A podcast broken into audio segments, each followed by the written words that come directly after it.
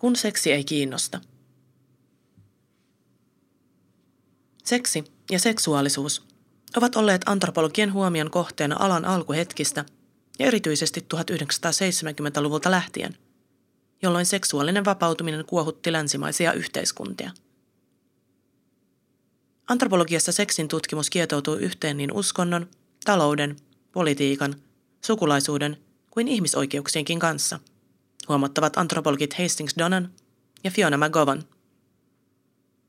Tutkittu on muun muassa kinkyä seksuaalisuutta ja biseksuaalisuutta, Etelä-Amerikan alkuperäisen moche-kansan seksikeramiikkaa sekä Meksikon kolmanneksi sukupuoleksi kutsuttuja mjukseja – Alan klassikoihin lukeutuvat antropologi Margaret Meadin etnografinen kuvaus murrosiästä ja nuorten tyttöjen seksuaalisuudesta samaan saarella, sekä antropologi Bronislav Malinovskin Troprian saarilla tehtyyn kenttätyöhön perustuva kuvaus seksuaalisuudesta ja sen punoutumisesta lähes kaikille elämän alueille.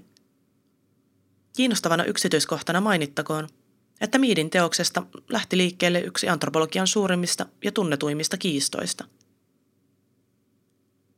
Entä aseksuaalisuuden tutkimus? Hieman yllättävästi antropologit eivät ole tarttuneet aiheeseen kovinkaan hanakasti. Antropologialle aseksuaalisuus on kiinnostava tutkimusaihe nimenomaan sosiaalisena ja kulttuurisena ilmiönä, jonka vuoksi kysymyksen asettelu eroaa esimerkiksi psykologian vastaavasta. Antropologisen tiedon mukaan ei ole olemassa mitään välttämättömyyttä sille, että seksuaalisen suuntautumisen ympärille muodostuu sosiokulttuurinen identiteetti – Meillä länsimaisessa yhteiskunnassa aseksuaalisuus on kuitenkin muodostumassa tällaiseksi omaksi identiteetikseen, jota on tutkittu sosiaalisena ja kulttuurisena ilmiönä ainakin yhden progradutyön verran. Aseksuaalisuus ei kuitenkaan ole ilmiö, jonka voisi olettaa löytyvän kaikista ihmisyhteisöistä kaikkialta maailmasta. Aseksuaalisuus biopsykologisena ilmiönä – Tähän mennessä aseksuaalisuutta on tutkittu lähinnä biologisena ja psykologisena ilmiönä, joten tarkastelen aihetta tässä kappaleessa näitä linssejä lainaten. Erityisesti psykologian alalla seksuaalisuus ylipäätään on ollut pitkään kiinnostuksen kohteena. Aseksuaalinen oma verkosto The Asexual Visibility and Education Network luottaa näiden alojen näkökulmiin määritellessään aseksuaalisuutta. Heidän mukaansa aseksuaali on henkilö – joka tuntee vähän tai ei lainkaan seksuaalista halua toisia ihmisiä kohtaan. Määritelmässä tehdään tarkka ero selibaattiin, jolla viitataan yleensä pidättäytymiseen avioliitosta ja seksuaalisuudesta, liittyen esimerkiksi kristilliseen luostarilupaukseen. Nykyään näkee käytettävän myös sanaparia tahaton selibaatti, jolla tarkoitetaan tilannetta, jossa joku ei saa seksiä, vaikka sitä haluaisikin – Aseksuaalia seksi ei puolestaan kiinnosta. Tämä on hänelle olennaiseksi ja synnynnäiseksi koettu ominaisuus. Avenverkoston mukaan aseksuaali voi tuntea vetovoimaa toisia ihmisiä kohtaan tai identifioitua aseksuaalin ohella heteroksi, homoksi, lesboksi ja niin edelleen. Eli tuntea vetovoimaa tiettyä sukupuolta kohtaan. Erotuksena tavanomaisen seksuaaliseen ihmiseen – Aseksuaali ei tunne tarvetta ilmaista kokemaansa vetovoimaa seksuaalisella tavalla. Vetovoiman lisäksi jotkut aseksuaalit saattavat tuntea seksuaalista kiihottumista, mutta tuntemukseen ei liity tarvetta löytää seksikumppania tai kumppaneita. Samaan tapaan jotkut aseksuaalit saattavat kokea tarvetta masturboimiselle, mutta eivät kaipaa rinnalleen seksi seuraa. Toisin kuin seksuaaliselle ihmiselle, aseksuaaliselle seksuaalisen halun puute – ei siis ole merkki mahdollisesta ongelmasta tai häiriötilasta kehossa tai mielessä. Haasteellista määritelmässä on seksuaalisen halun käsite. Miten aseksuaali voi tietää, ettei tunne seksuaalista halua, jos hän ei tiedä, miltä tuollainen halu tuntuu? Tai jos otetaan askel eteenpäin, mitä on seksuaalinen halu ja kuka sen määrittelee? Kun aseksuaalinen identiteetti käsitetään seksuaalisen halun puuttumisen kautta, asettuu se lähtökohtaisesti vastakkain normaalin, puutteettoman, täyden seksuaalisuuden kanssa. Aseksuaalisuuden tutkimuksen ja identiteetin tunnustamisen ollessa varhaisessa vaiheessa keskustelut määritelmistä käyvät kuumina. Myös alussa mainitussa kulttuuriantropologian pro-gradu-tutkielmassa pohditaan tätä. Kun seksuaalisuutta on totuttu ajattelemaan vain siitä näkökulmasta, keneen tai mihin seksuaalinen halu kohdistuu, asettaa aseksuaalisuus kiperän haasteen. Aseksuaalisuus osoittaa, että yksilön seksuaaliseen kokemukseen kuuluu paljon muutakin kuin mahdollisen seksuaalisen halun suunta. On lukuisia biologisia eroja, joita ei ole millään tavalla sosiaalisesti huomioitu, eikä niiden ympärille ole syntynyt identiteettejä. Esimerkiksi politiikan ja historian tutkija Joseph Massad esittää, että homoseksuaalisuus ilmiönä on tullut lähi länsimaista – vaikka seksisuhteet samaa sukupuolta olevien kanssa ovat aikaisemmin olleet siellä aivan yhtä yleisiä kuin muualla, eivät ne ole olleet Lähi-idässä seksuaalisen identiteetin perusta samalla tavalla kuin modernista eurooppalaisessa kulttuurissa. Avenin kaltaisten etuverkostojen ja järjestöjen myötävaikutuksesta aseksuaalisuus voi tulla identiteetiksi muiden mahdollisten identiteettien joukossa. Nähdäkseni yksi Avenin tavoitteista on nimenomaan tehdä aseksuaalisuus yleisesti tunnetuksi ja tunnustetuksi seksuaalisuuden ja ihmisenä olemisen muodoksi. Samaan tapaan kuin Pride-liike on tehnyt töitä seksuaali- ja sukupuolivähemmistöjen oikeuksien ja etujen puolesta. Kinsin asteikosta 2000-luvulle. Myös muilla aloilla kuin antropologiassa aseksuaalisuus on edelleen suhteellisen kartoittamaton ilmiö – Ensimmäinen aseksuaalisuudesta tehty tutkimus on Myra T. Johnsonin Asexual and Autoerotic Women, Two Invisible Groups vuodelta 1977, jossa kirjoittaja tekee nykynäkökulmasta hieman kummallisen jaottelun. Johnsonin mukaan on olemassa naisia, jotka toteuttavat seksuaalisia halujaan mieluiten yksin eli masturboimalla, sekä naisia, jotka eivät tunne seksuaalista halua ollenkaan eli ovat aseksuaaleja. Tässä aseksuaalisuus nähdään seksuaalisena mieltymyksenä identiteetin tai seksuaalisen halun sijaan. Tutkimuksen aineisto on koottu 70-luvulla naisten lehtiin tulleista kirjeistä.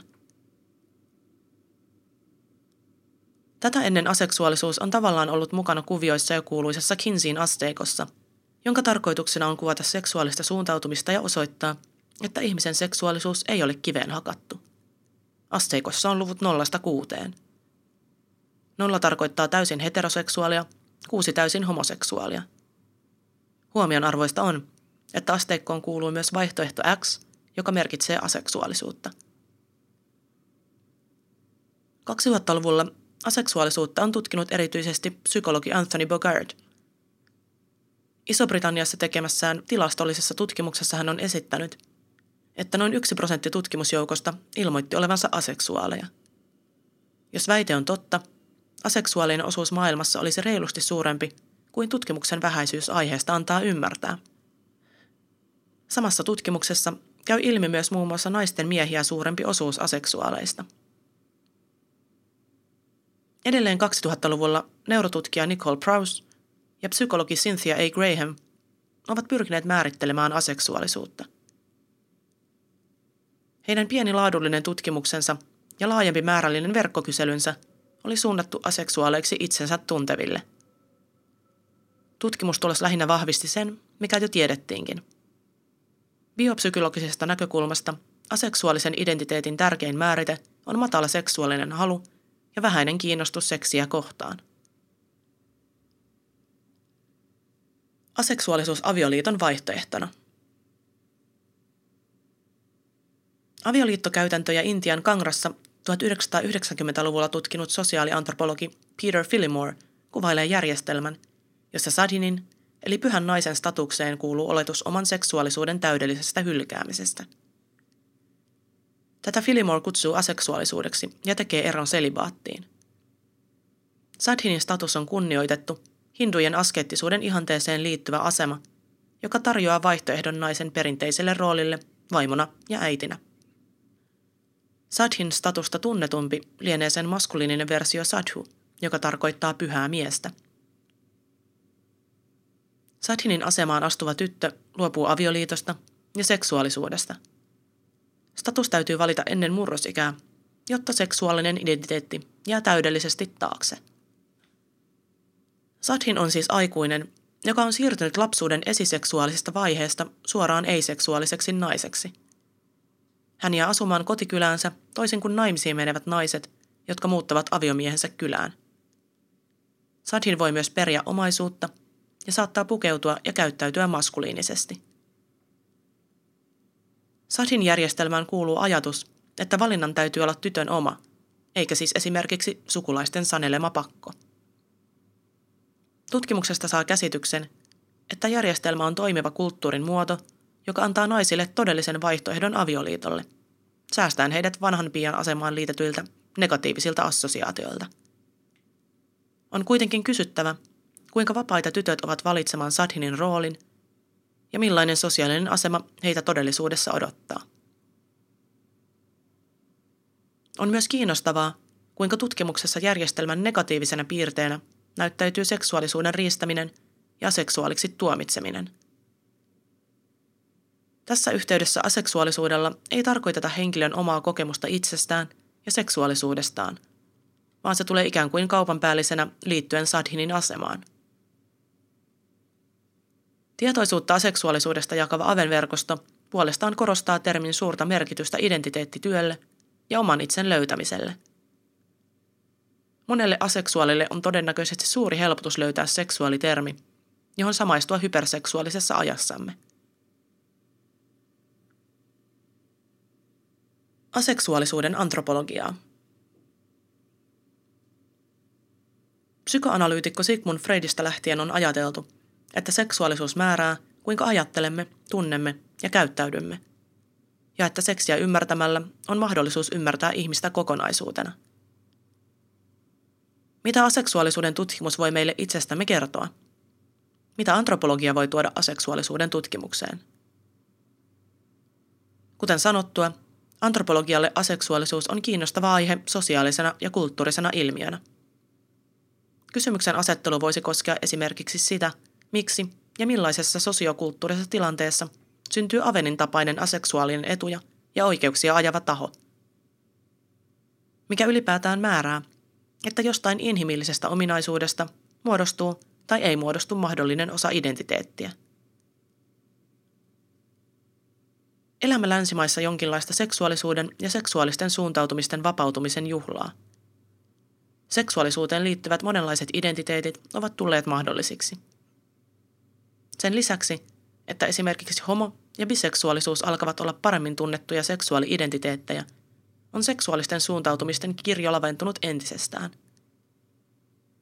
Näiden lisäksi vaihtoehtoina ovat muun muassa demi, sapio, pan ja aseksuaalisuus.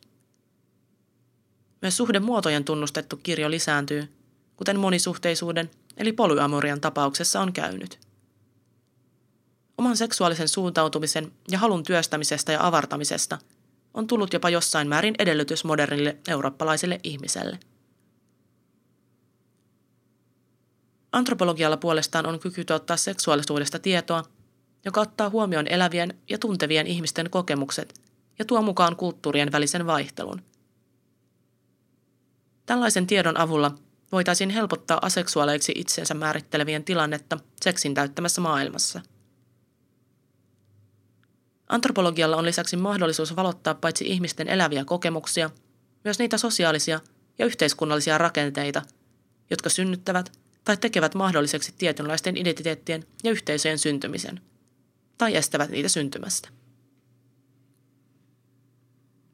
Kirjoittaja Aino Pohjola on filosofian maisteri kulttuuriantropologiasta Oulun yliopistosta ja antropologin toimituksen jäsen. Aino näkee rituaaleja kaikkialla ja on hullaantunut seksuaalisuutta ja suhteita käsitteleviin podcasteihin – Vapaa-ajallaan hän opettelee sietämään epäonnistumisia boulderoinnin parissa.